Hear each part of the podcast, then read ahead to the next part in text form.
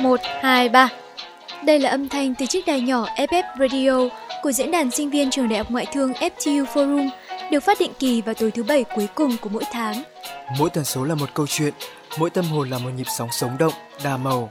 Chiếc đài đa tần ngày đêm chạy không ngừng nghỉ. FF Radio hôm nay sẽ có gì? Ở phía tây thành phố, nơi cuối con hẻm cụt, có một quán cà phê với khoảng sân nhỏ nằm im lìm như ngủ vùi trong lặng quên giữa thành thị nhộn nhịp.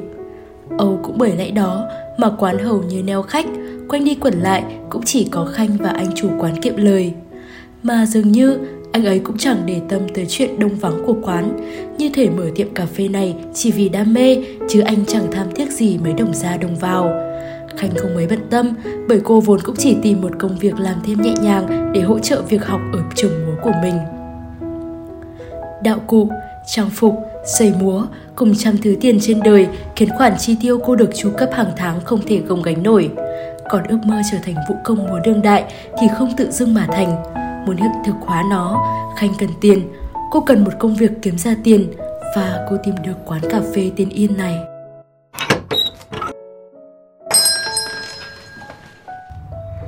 Nửa năm về trước, cô ghé Yên trong một ngày đầu hạ, đẩy cánh cửa gỗ nặng trịch, thứ chạm vào mắt Khanh là cả một không gian quán nhỏ nhuộm mình trong cái vàng của nắng. Vài ba cặp bàn ghế sắp xếp không theo hàng lối, thậm chí đến bàn và ghế còn chẳng đi theo từng cặp giống nhau. Mấy chậu thạch thảo và mồng hoàng yến chen trúc trên bệ cửa sổ bên hiên, cả mấy kệ sách hay tấm ảnh Polaroid dán trên tường dường như cũng tự tìm chỗ đứng chứ chẳng đợi chủ của chúng sắp xếp gọn gàng. Tựa như không hề có sự trau chuốt nào cho không gian nhỏ bé này, tựa như mọi đồ vật nơi đây đều lộn xộn nhưng lại ngăn nắp trong một trật tự rất riêng của chúng. Cơ mà, thanh âm của bản nhạc Land of O mang lên trong buổi chiều ngày hôm ấy hình như mới chính là thứ làm vấn Phương Khanh. Cô có chút sững sờ bởi có lẽ đó là một bản nhạc khá kén tai nghe để được phát trong không gian tiệm cà phê. Và lại, nó cũng chỉ nổi tiếng với những người yêu thích và quan tâm tới mùa đương đại. Vậy nên, khi những nốt nhạc của bản nhạc vang lên trong quán cà phê vắng vẻ, trái tim Khanh vô thức rung lên những nhịp đập vốn chỉ hiện hữu khi cô được sống với đam mê nhảy múa của mình cách bài trí và cả thứ âm nhạc được phát lên khiến Yên thân thuộc như tổ ấm và bình yên như chính cái tên của nó, khiến Khanh quyết định gắn bó với nơi này như chính ngôi nhà của mình.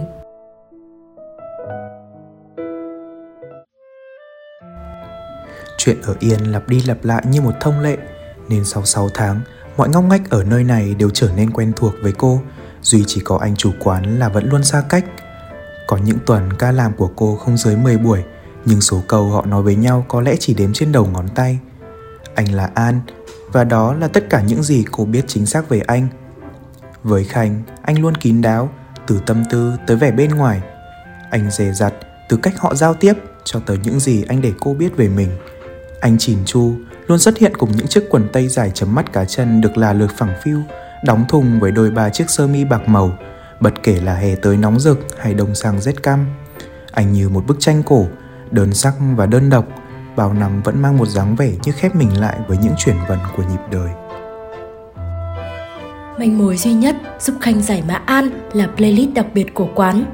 Đặc biệt từ cách quán phát nhạc cho tới những bản nhạc an lựa chọn để phát mỗi ngày không chọn dùng dàn loa được bố trí quanh tiệm như nhiều quán cà phê khác thứ duy nhất phát ra nhạc ở yên đó chính là chiếc đầu đĩa than dăm bữa lại hỏng vặt và những chiếc đĩa ăn nâng niu, chân quý và cất giữ chúng như cả gia tài. Điểm qua trong đĩa ấy, hầu hết trong số đó lại là những đĩa nhạc mà Khanh cũng rất yêu thích. Những đĩa nhạc mà có lẽ là khá hàn lâm và đầy tính nghệ thuật, khiến cô không ngừng cảm thán gu âm nhạc của anh và thắc mắc thêm nhiều điều về An.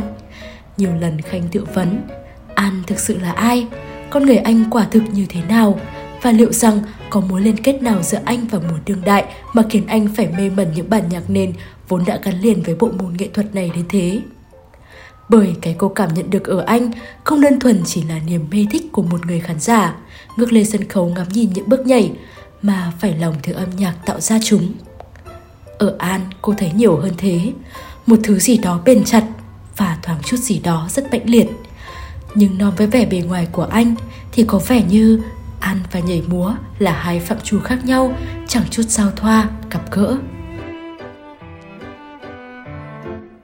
Nhưng công việc cuốn Khanh đi hết những hồ nghi trong cô cũng dần bị bỏ ngỏ. Cô dành hầu hết thời gian và sự thích thú của mình để nghiền ngẫm số đĩa nhạc trong quán. Những khi quán không có khách, nghe tiếng lyric của Jack ngân lên, cô lại tranh thủ tập luyện. Trên đôi chân thanh thoát, cô uyển chuyển với những động tác mượt mà.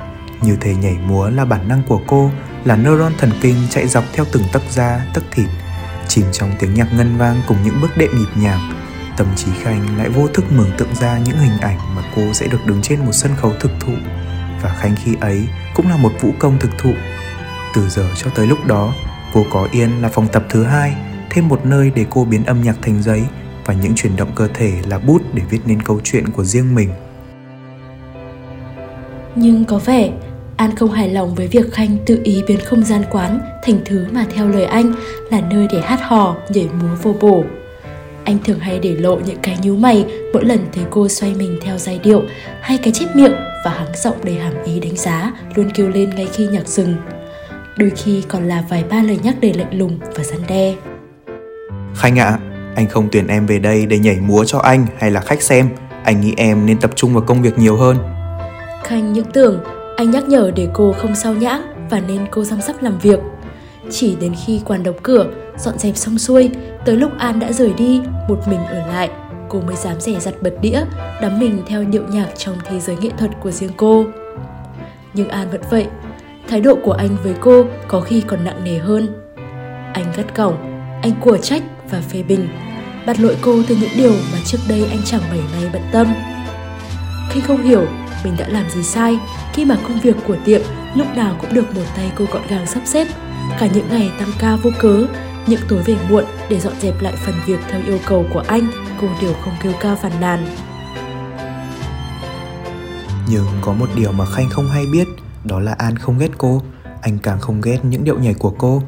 Không ít lần đứng sau quầy pha chế, ánh mắt của anh vô thức bị cuốn theo từng bước cô uyển chuyển mỗi khi say sưa nhìn cách cô bé chơi đùa cùng âm nhạc bằng khả năng cảm âm của mình, cách cô gặp người theo từng khúc chuyển của bản nhạc, trái tim anh lại thổn thức những nhịp đập xưa cũ. Xưa như mảng ký ức anh cố vùi lấp, cũ như vết thương lòng mà anh cố gắng băng bó suốt bao năm qua nhưng chẳng thể lành. Có những chuyện cũ đã nằm sâu trong, tưởng đã tròn giấc trong miền hoang hoài xa xăm, lại chỉ cần đánh động một tiếng, mọi cảm xúc bỗng thức tỉnh, lũ lượt ùa về và sống thực như vừa chớm đây. Vốn luôn cảm tính, con người chẳng bao giờ đủ lý trí để cãi lại lý lẽ của trái tim. Rằng dù não muộn quên đi, nhưng chỉ cần tim vẫn khôn nguôi khắc khoải, ký ức vẫn sẽ rõ nét, chân thật như ngày đầu. Những bước nhảy của khanh dậm xuống nền nhà như dậm vào tâm trí an những âm thanh thức tỉnh. Thoáng chốc, quá khứ ùa về như thác lũ, như những giọt nước mắt năm ấy đua nhau lan dài từ hốc mắt rơi trên gò má anh khi anh biết rằng mình chẳng thể tiếp tục đam mê nhảy múa được nữa. Đúng vậy, an từng là một vũ công, một vũ công múa đương đại dành cả cuộc sống của mình cho những bước nhảy. Đó là những trang đời đẹp nhất mà anh đã dùng những chuyển động cơ thể của mình để viết nên. Nhìn khanh anh nhìn thấy mình những ngày mới vào nghề, cũng trên nền Land hoàn thiện từng động tác của mình, mong một ngày được trở thành nhân vật chính trong màn trình diễn dưới bảng nhạc đó anh không nhớ mình đã liều mạng để thực hiện động tác uốn gập người này khi xoay vòng đôi ở quãng điệp khúc bao nhiêu lần nữa. Cũng không nhớ đầu gối của anh đã từng chẳng chịt bao nhiêu vết thương. Nhưng mà vất vả ấy chẳng nề hà gì khi cuối cùng công sức của anh cũng đã được đền đáp. An cuối cùng cũng được giao vị trí diễn chính của màn trình diễn LFO trong lễ hội âm nhạc cuối năm, nơi sự quan tâm của truyền thông và sự chú ý của những nhà phê bình đều đổ dồn về. Anh biết chỉ cần hoàn thành tốt lần này thôi anh sẽ có thể tiến xa hơn trên con đường sự nghiệp của mình. Đêm trước buổi diễn, háo hức và lo sợ là những thứ len lỏi trong anh. Anh mong chờ biết bao giây phút tỏa sáng huy hoàng ấy rồi lại trằn trọc tới tận khi bình minh ló dạng. Do thức cả đêm nên trên đường tới kịch trường sáng hôm ấy, An cứ mơ màng trong những giấc ngủ ngắt quãng, những giấc mộng với tiếng nhạc vang vẳng Tiếng tán dương của khán giả cùng ánh đèn sân khấu lập lòe như những ảo mộng của hạnh phúc vụt qua tâm trí anh, ngắn ngủi nhưng khiến anh vô thức nhoẻn miệng cười. Bỗng một tiếng động mạnh kéo anh về với thực tại, rồi những tiếng va chạm chói tai ập tới. Chiếc xe đâm phải một xe tải đi ngược chiều, lệch bánh, mất phanh và lao vào bức tường bên lề đường. Chiếc xe bị lật, đôi chân ăn văng ra rồi kẹt cứng khi cánh cửa xe để lên. Trong đau đớn và hoảng loạn, An lịm đi, mảnh ký ức cuối cùng còn sót lại trước khi hai mắt anh nhắm nghiền là nỗi lo sợ. Anh sợ bản thân không còn cơ hội chạm tới len ập ô, sợ tai nạn này sẽ để lại di chứng trên đôi chân của anh. Và rồi kịch bản tồi tệ nhất mà An lo sợ cũng đã tới. Tai nạn ấy đã cướp đi một bên chân phải của An vĩnh viễn. Những điều mà bác sĩ nói đều thoáng qua và mơ hồ. Những từ duy nhất còn động lại trong đầu anh chỉ là quá yếu, hoại tử hay là thay chân. Bất đặc dĩ, An đã trở thành người tàn tật với một bên chân già cứng ngắc và vô tri. Chờ trêu hơn cả, bên chân ấy lại là chân trụ của anh, giống như một tòa thành kiên cố với cây cột vững chãi bỗng một ngày sụp đổ. Giấc mơ nhảy múa của anh cũng theo phần chân bị cắt bỏ kia mà ngã rạp. Không thể chối bỏ sự thật rằng sự nghiệp của mình sẽ mãi giang dở. An chọn chối bỏ sự tồn tại của mùa đương đại trong cuộc sống của mình. Những bộ trang phục trình diễn, những đôi giày múa cùng vô vàn huy chương, cúp thưởng, những đứa con vốn là niềm tự hào của An dần biến mất không dấu vết. Không biết chúng đã đi đâu mà dường như ai cũng tự ngầm hiểu. Đó có lẽ là cách để anh xoa dịu vết thương lòng có thể chữa lành này. Anh trở nên nhạy cảm mỗi khi có ai nhắc tới múa đương đại. Bên ngoài ra vẻ như mình chẳng biết gì về nó, nhưng từ sâu thẳm trong tim, anh biết nhảy múa không chỉ hiện hữu trong cuộc sống, nó còn là một phần linh hồn anh, là bản năng và nhựa sống của anh.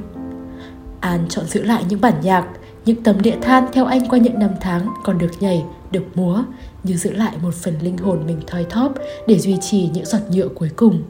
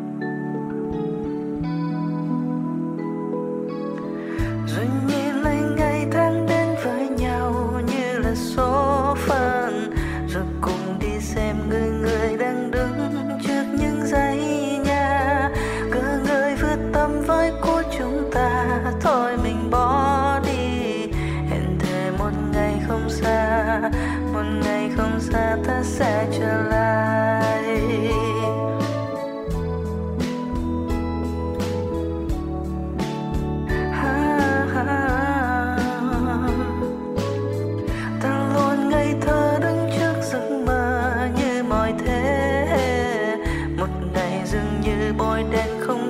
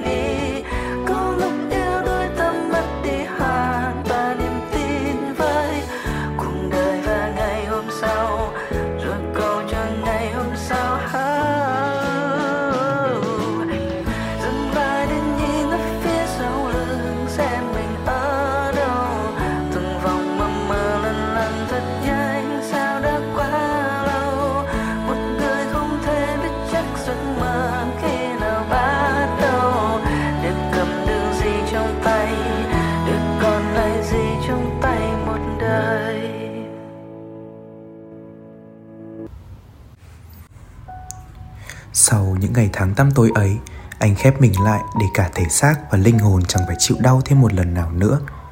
Vậy nên nhìn dáng vẻ của Khanh tự do phiêu lãng cùng những bước nhảy, anh chạnh lòng. Sâu thẳm, anh tha thiết muốn được như Khanh, tha thiết muốn lần nữa được hòa mình vào những điệu nhạc, được bằng chính đôi chân của mình phóng khoáng lướt từng bước trên mặt sàn. Càng nhìn cô, khao khát quay về với giấc mơ còn bổ dở của anh càng thống thiết, nhưng anh biết anh chẳng thể làm được. Điều duy nhất anh có thể làm lúc này là cho phép bản thân mình được nhỏ nhen. Anh ích kỷ, ghét bỏ việc Khanh được thoải mái nhảy múa. Anh mặc nhiên cho rằng cô đang muốn thể hiện và phô trương khả năng đặc biệt của mình. Anh trở nên cục cằn, khó tính hơn cũng chỉ vì không muốn cô khơi gợi lại trong anh những mảng ký ức u hoài, dù anh biết cô cũng chẳng hề cố ý. Sự tiêu cực và ghét bỏ trong anh đáng lẽ cứ thế mà kéo dài mãi, trôi theo những ngày mà cô bé còn nhảy múa ở đây. Cho tới một ngày nọ, cô tình cờ phát hiện ra về quá khứ của anh. Trong một buổi chiều hiếm hoi quán đông khách và khoảng sân nhỏ như rộn lên trong tiếng trò chuyện cùng những tia nắng thu giòn rụm. Cô bé tất bật chạy tới chạy lui để lo mọi thứ việc lặt vặt. Khanh ơi, vào kho lấy cho anh cái thang ra đây. Phòng kho bé tí, nếp mình ở trong góc với độc một nguồn sáng nhờ nhờ phát ra từ chiếc đèn treo. Cái thang được đặt tựa vào chiếc kệ phủ bụi gắn trên tường, nông chừng đã lâu lắm chưa có ai động vào. Căn phòng chỉ vỏn vẹn vài mét vuông, nhưng cô cũng phải xoay người mấy lần mới có thể chạm tay vào chiếc thang. Cô cẩn thận nhấc nó ra, nhưng lập tức phải quay mệt né đi, bởi từ trên chiếc kệ kia rơi xuống một loạt những tấm bảng. Tò mò, cô đặt chiếc thang sang một bên, rồi cúi người xuống, nhặt một tấm bảng lên và xem đó là gì. Lấy tay quệt đi lớp bụi đã phủ kín trên bề mặt, cô nhiều mắt lại đọc và nhận ra trong sự bất ngờ rằng đây chính là những tấm bằng khen của anh. Tấm bằng khen đã cũ, nhưng tên của cuộc thi thì lại hết sức quen thuộc, bởi lẽ đó chính là cuộc thi múa mà cô đã nỗ lực chuẩn bị suốt thời gian vừa qua. Sự khó hiểu trỗi dậy, chốc lát lan khắp người khiến cô tò mò mà lật xem một, hai, ba, rồi lần lượt là tất cả những tấm bằng khen đó. Tất cả đều là những tấm bằng trao giải, nếu không phải nhất thì cũng là nhì trong các cuộc thi nhảy và múa, và người nhận giải tất nhiên là anh. Dường như có ai đó đã thả vào trong đầu cô một chiếc chóng chóng để rồi nó quay vòng vòng và khiến đầu cô ù ù với một loạt những câu hỏi. Anh đã từng là một phụ công ư? Thậm chí là một phụ công tài năng. Một người triển vọng như vậy, giờ sao lại đứng sau cái quầy kia, ngày ngày pha đồ uống, nhìn thời gian rơi theo những giọt cà phê trong phin. Và hơn hết, một người luôn dè bìu việc nhảy múa của cô lại hóa ra là một người đam mê hoặc ít nhất là đã từng đam mê nó như thế này sao? Khánh đâu rồi? Lấy anh cái thang nhanh lên nào. Câu gọi giật của anh kéo cô ra khỏi luồng suy nghĩ ấy và cô vội vàng thu những tấm bằng lại nhưng xếp chúng ở ngay đó chứ không để lại trên kệ rồi cầm chiếc thang bước ra ngoài. Hóa ra chiếc biển gỗ nhỏ treo ở cổng quán đã bị rơi xuống và giờ anh phải trèo lên thang để đóng nó lại. Giữ cái thang chắc vào đấy. Dứt lời, anh bước lên nấc thang đầu tiên, rồi khó nhọc kéo cái chân giả lên theo. Cô bé đứng ở dưới giữ thang cũng có đôi chút thắc mắc cho cái bộ dạng leo thang của anh. Và ngay khi cô chuẩn bị mở lời hỏi, thì cô đã tự có cho mình được câu trả lời. Thường ngày anh mặc quần dài, và cô cũng chẳng bao giờ được nhìn thấy những điều anh đã che giấu ở bên chân phải của mình. Nhưng khi đang ở dưới để giữ thang, cô đã nhìn thấy nó trong một thoáng anh nhấc chân lên. Và cứ thế, cô chợt lờ mờ hiểu ra rằng có lẽ anh đã gặp một chuyện gì đó khiến bản thân phải thay chân giả.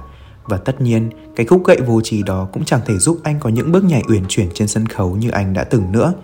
Và những tấm bằng khen bị bụi phủ kia có lẽ cũng chính là hình ảnh rõ nhất của những cái đam mê mà anh đã bỏ mặc và là lời giải thích cho việc tại sao anh lại nhìn những bước nhảy của cô với một ánh mắt thiếu thiện cảm đến như vậy. Tối hôm ấy, khi khách đã ra về hết và khoảng sân chỉ nghe gió lướt qua. Trong lúc kê lại bàn ghế, cô mạnh dạn hỏi anh. Anh, lúc chiều khi anh bước lên thang, em có thấy... Cô bé ngập ngừng, không biết nói sao, còn anh thì tỉnh bơ hỏi luôn hộ cô. Cái chân giả ấy hả?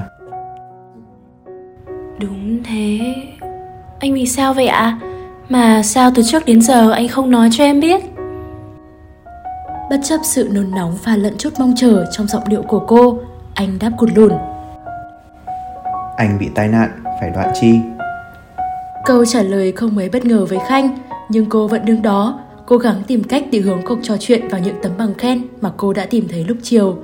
Nhưng mãi, rồi mãi, đôi môi cô chỉ mấp máy chứ chẳng thể đưa ra một câu hỏi cụ thể nào. Và rồi tới lúc cả hai phải đóng cửa quán và đi về, cô biết mình chẳng thể chờ đợi được nữa. Cô chạy vội vào phòng kho, cầm sấp bằng khen mà mình đã để sẵn đó rồi bước ra ngoài.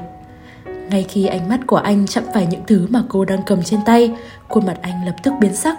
Đôi mắt anh nhíu lại, xong anh run run như đang cố gắng kìm nén một cơn giận mà sớm muộn gì cũng sẽ bộc phát.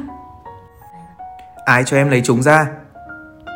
Khanh biết có lẽ mình đã động tới những điều không nên nhưng sợ tò mò và khó hiểu dâng lên trong người khiến cô như muốn tìm hiểu cho già nhẽ mọi chuyện. Em xin lỗi, nhưng em không hề cố ý mà.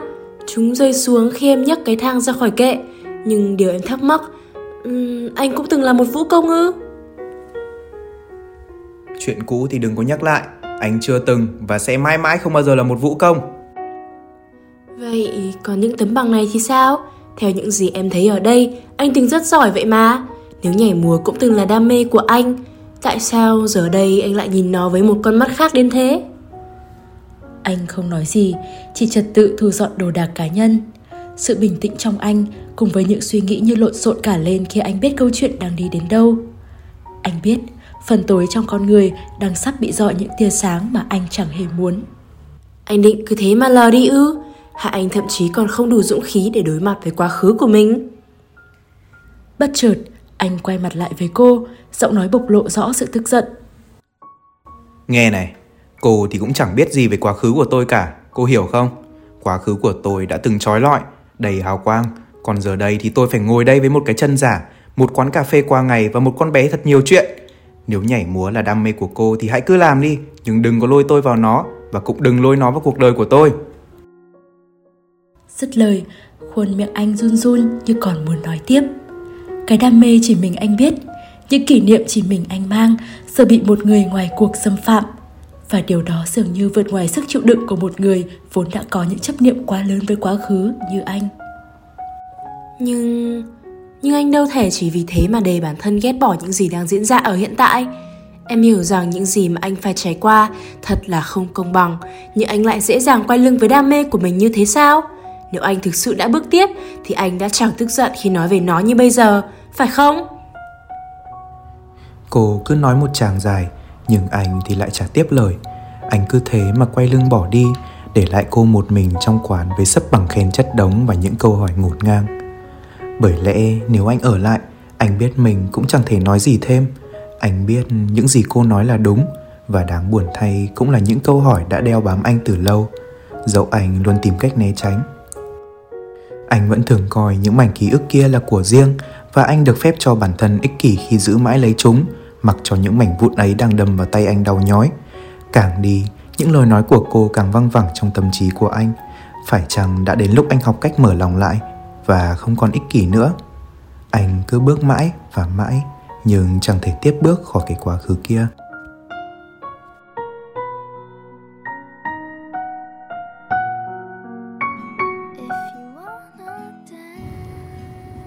Những ngày tiếp theo, anh không xuất hiện ở quán mà cuộn mình trong những suy nghĩ và những câu hỏi còn vất vưởng trong đầu. Khanh vẫn đều đặn đến quán, nhưng mỗi ngày xoay sở mà không có anh, với cô quả thực thật sự khó khăn. Những cuộc gọi không lời đáp, những tin nhắn không phản hồi, cô chẳng cách nào liên lạc với An. Đúng một tuần sau, khi anh tới, lúc ấy hãy còn sớm và quán cũng chưa đón vị khách đầu tiên. Tuy nhiên cô bé đã đến và không mấy bất ngờ cô lại đang tập nhảy anh đứng nhìn từ bên ngoài và không bước vào cho tới khi bài nhạc kết thúc và cô bé dừng việc tập lại. Chẳng có lấy một lời chào mà thay vào đó anh buông một câu nhận xét. Cũng được rồi, nhưng đầu gối còn yếu đến khi gặp người không giữ vững được cơ thể. Nghe câu nói ấy, Khanh giật mình quay lại. Khuôn mặt cô không giấu nổi niềm vui khi thấy anh. Phần vì cô chẳng thể nào tự mình quản lý quán những ngày qua, nhưng quan trọng hơn, qua lời nói của anh, cô đã thấy rõ được một sự thay đổi thái độ trong đó. Không còn sự dè biểu hay ngăn cấm, mà thay vào đó là lời góp ý của một phụ công tài năng, ít nhất là trong mắt cô. Đó là một hôm nắng vừa kịp hửng lên sau những ngày mưa rầm rề, giống như là từ những mảnh hồn cằn cỗi của anh chợt nhú lên một mầm cây, dẫu bé nhỏ, nhưng đã mở đường cho những suy nghĩ tích cực hơn. Mảnh nhà bắt đầu quá trình nhuộm xanh cái vùng đất khô khan vô cảm ấy. Cứ thế, qua từng ngày, cái tích cực trong anh lại lớn dần. Khanh nghe thấy ít những lời phàn nàn từ anh hơn, và đôi khi thay vào đó là những khúc ngân nga theo điệu nhạc. Những điệu nhạc mà có lẽ đã nằm sâu trong từng ngách tâm trí anh. Thậm chí có những khi Khanh muốn ở lại tập nhảy thêm sau giờ làm và anh sẵn sàng trở thành một vị khán giả của cô để cô được uyển chuyển trên cái sân khấu của riêng mình, đặt tâm vào từng bước nhảy và để hồn trôi theo những điệu nhạc. Còn với An, nó như một lần thức giấc, tỉnh lại khỏi những kỷ niệm đã theo anh quá lâu, những đoạn phim cũ dích mà tâm trí anh vẫn hàng chiếu lại. An biết giờ đây mình chẳng còn là ngôi sao ở trên sân khấu kia nữa, nhưng ở cạnh anh vẫn có một người như vậy. Ở Khánh, anh thấy một vũ công tiềm năng với những cơ hội vẫn còn đang rộng mở phía trước. Con đường sự nghiệp của anh đã phải dừng lại từ lâu, nhưng giờ đây anh tìm thấy một con đường khác, đó là con đường về với đam mê của mình. Anh học cách mở lòng lại một lần nữa, như là mở ra chiếc dương tưởng như đã đóng lại mãi mãi. Và ở trong đó, anh thấy thứ kho báu quý giá nhất.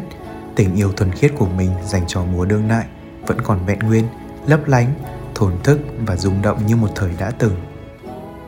Thời gian đâu có khiến cho con người ta quên đi. Thời gian chỉ giữ hộ những điều mà ta tưởng chừng như đã mất. Để rồi khi ta tìm lại được chúng, sẽ thấy chúng vẫn đẹp như ngày mà ta đánh rơi. Với anh, mùa đương đại chính là như vậy mãi là một tình yêu không thể thay thế, nhưng cũng là một giấc mơ chẳng thể trọn vẹn. Cơ mà ít nhất, với khanh ở đây, cái tình yêu ấy trong anh đã được sống dậy.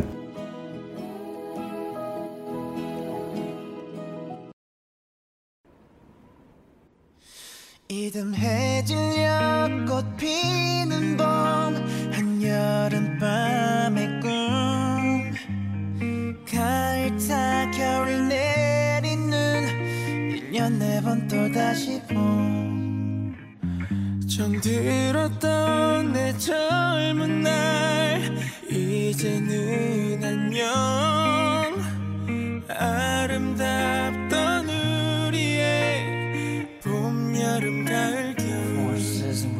비간 뒤에 비에 대신하여 비엔 비스듬씩 비웃던 질색 무늬의 무지개 철없이 철 지나 철들지 못해. 철부지에 철그런지 오래. 멋지 비발디 차이콥스키 오늘의 세계로 맞이해 마침내 마침내 못내 저 하늘만 바라보고서 사기절 잘 지내고 있어. Goodbye. 떠난 사람 또 나타난 사람 머리 위저 세상 난또 내용감의 아마존 지난 밤에 철만 담고 목숨 바쳐 달려오. 새 출발하는 원목선 변할래 전보다는 더욱더 좋은 사람 더욱더 더 나은 사람 더욱더. 아침을 맞고 내 안에 분노 과거에 묻고 For life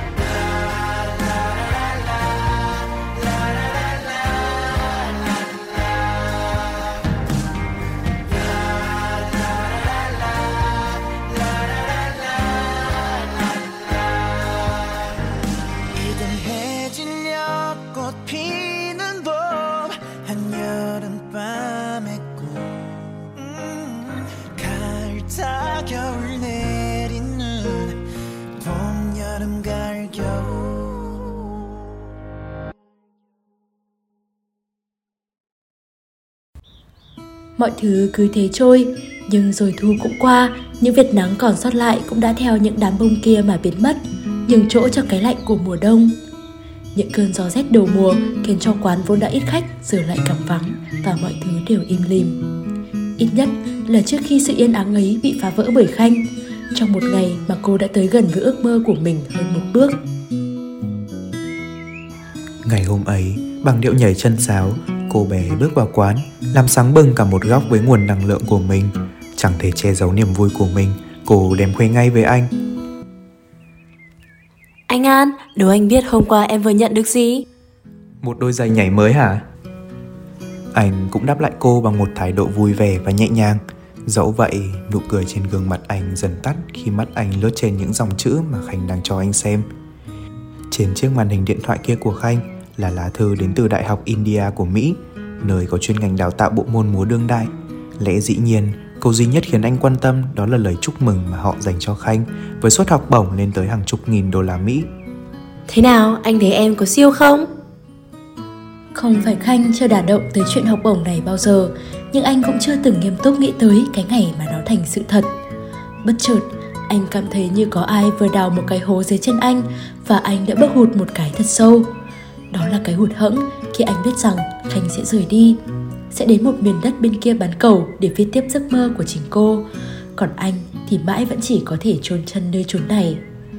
Anh hụt hẫng vì những tưởng rằng mình sẽ luôn có một người thay mình bước tiếp trên con đường mà anh đã buộc phải dừng lại. Và anh cũng sợ rằng mình sẽ quay trở lại như trước kia, trước ngày Khánh đến, là một An kiệm lời, nhiều tâm tư, dễ cáu kỉnh và chẳng chịt những vết sẹo trong tâm hồn. Sao thế? Anh không cảm thấy vui cho em ư? À, ừm, thì tất nhiên là cũng có chứ. Anh chỉ hơi ngạc nhiên một chút thôi. Chúc mừng nhá. Nhưng mà bao giờ em sẽ bay thế? Có lẽ là sớm thôi, chắc là ngày sau dịp năm mới. Em cũng muốn nói với anh luôn, để xin phép chỉ làm ở đây từ mấy ngày cuối năm.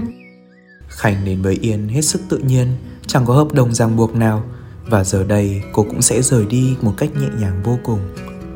Cô sẽ đi trả cho Yên cái tĩnh mịch vốn có và xếp lại những bước nhảy của mình ở một góc sân. Với An, việc Khanh rời đi chẳng khác nào xóa đi những gợn cảm xúc mới chớm lăn tăn để trong lòng anh phẳng lặng như một mặt hồ.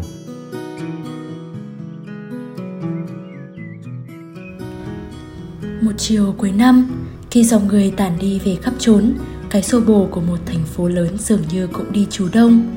Còn An, anh vẫn tự làm bản thân bận rộn bằng cách vùi mình trong việc sắp xếp lại cái phòng kho cũ rích để không phải nhìn thấy cái điều mà anh đã cố không nghĩ tới trong suốt hai tuần qua.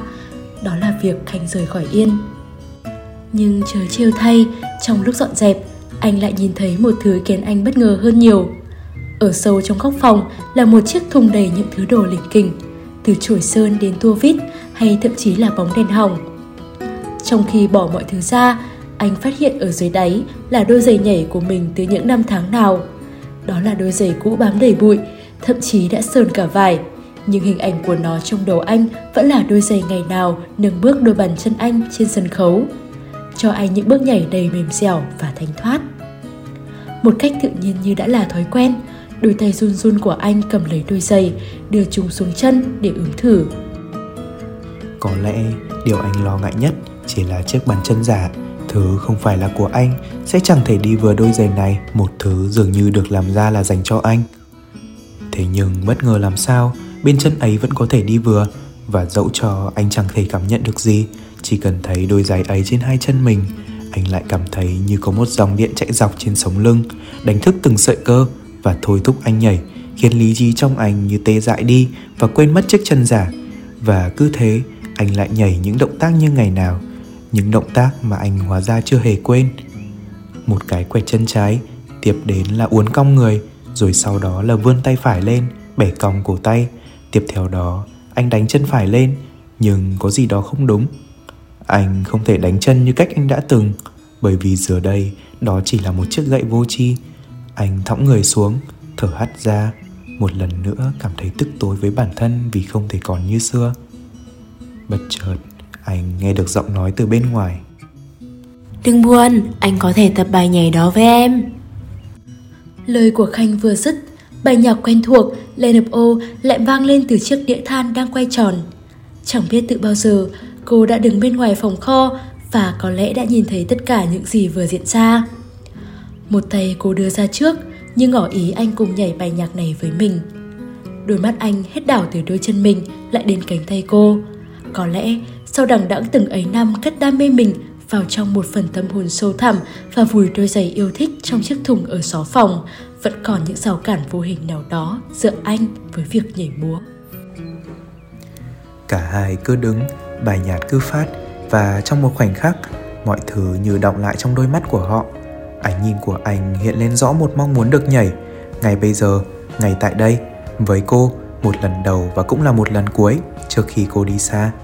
Ánh nhìn của cô nhẫn nại và mềm dịu bởi cô biết một tâm hồn bị tổn thương như anh không dễ gì đối mặt với những gì đang diễn ra và cả sắp diễn ra.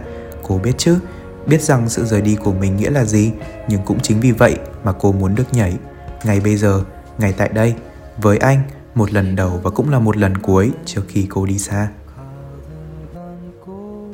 Đi nào, một điệu nhảy cuối thôi.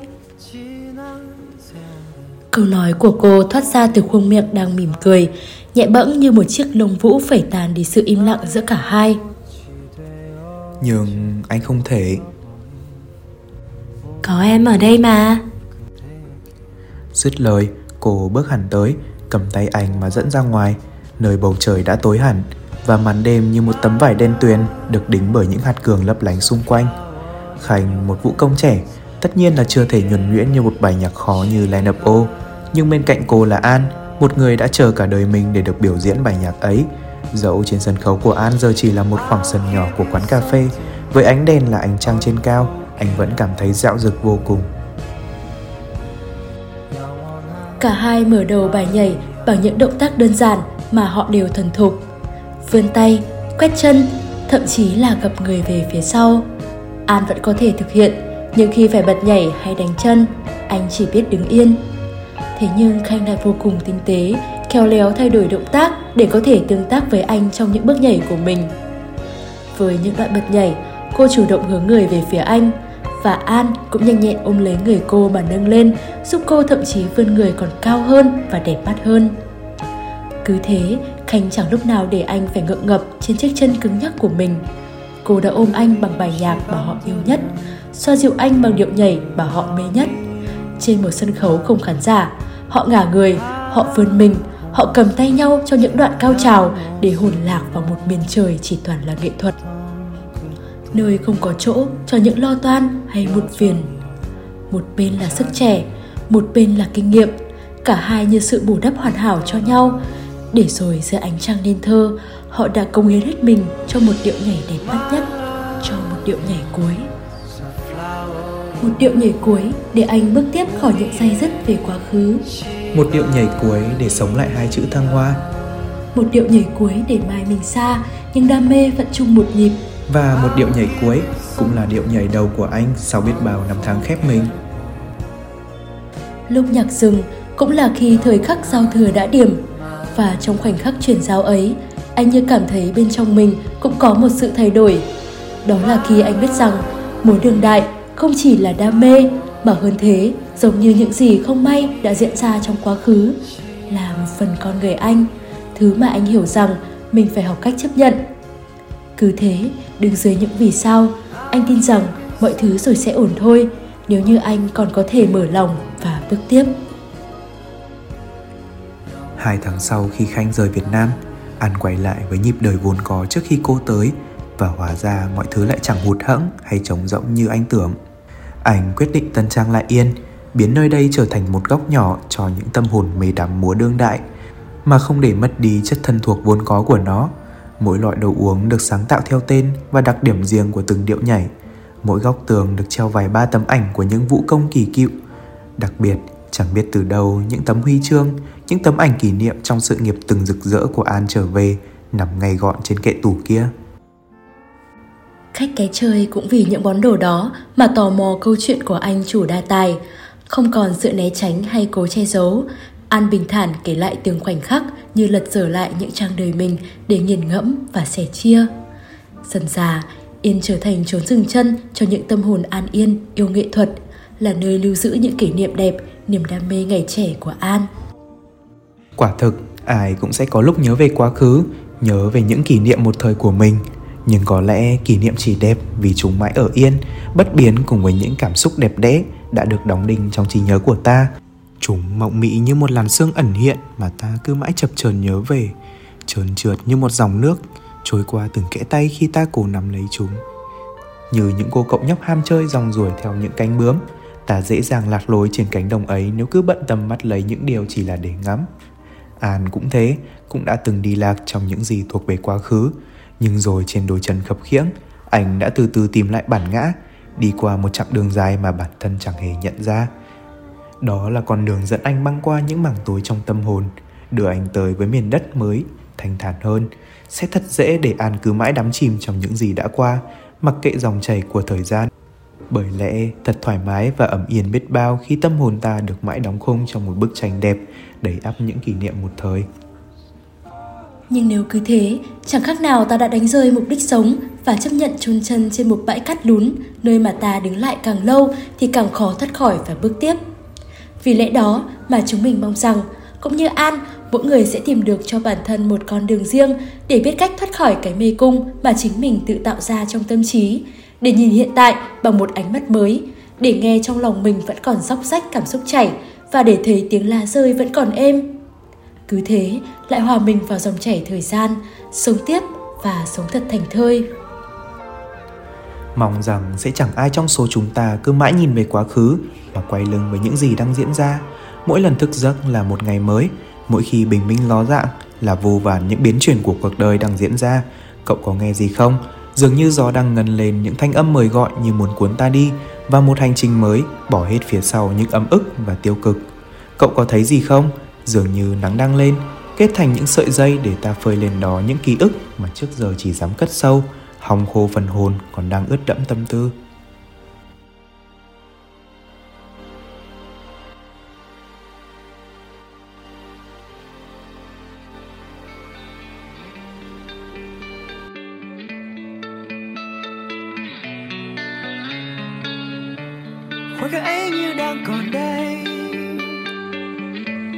Tin đến đi không một chút luyến tiếc. Thời gian Sự giây phút như đang dừng lại.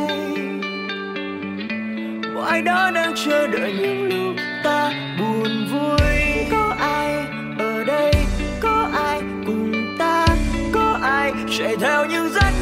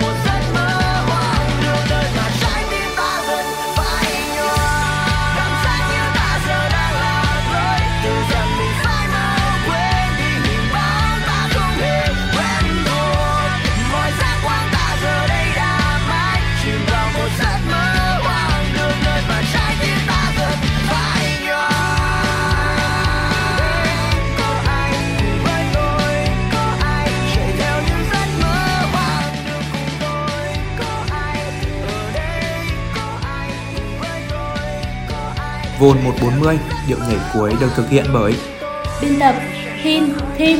Hỗ trợ biên tập Trơm, Seng, MC Bim, Quầy. Hỗ trợ MC Gấm, Âm nhạc Bắp kỹ thuật Sánh, Chút.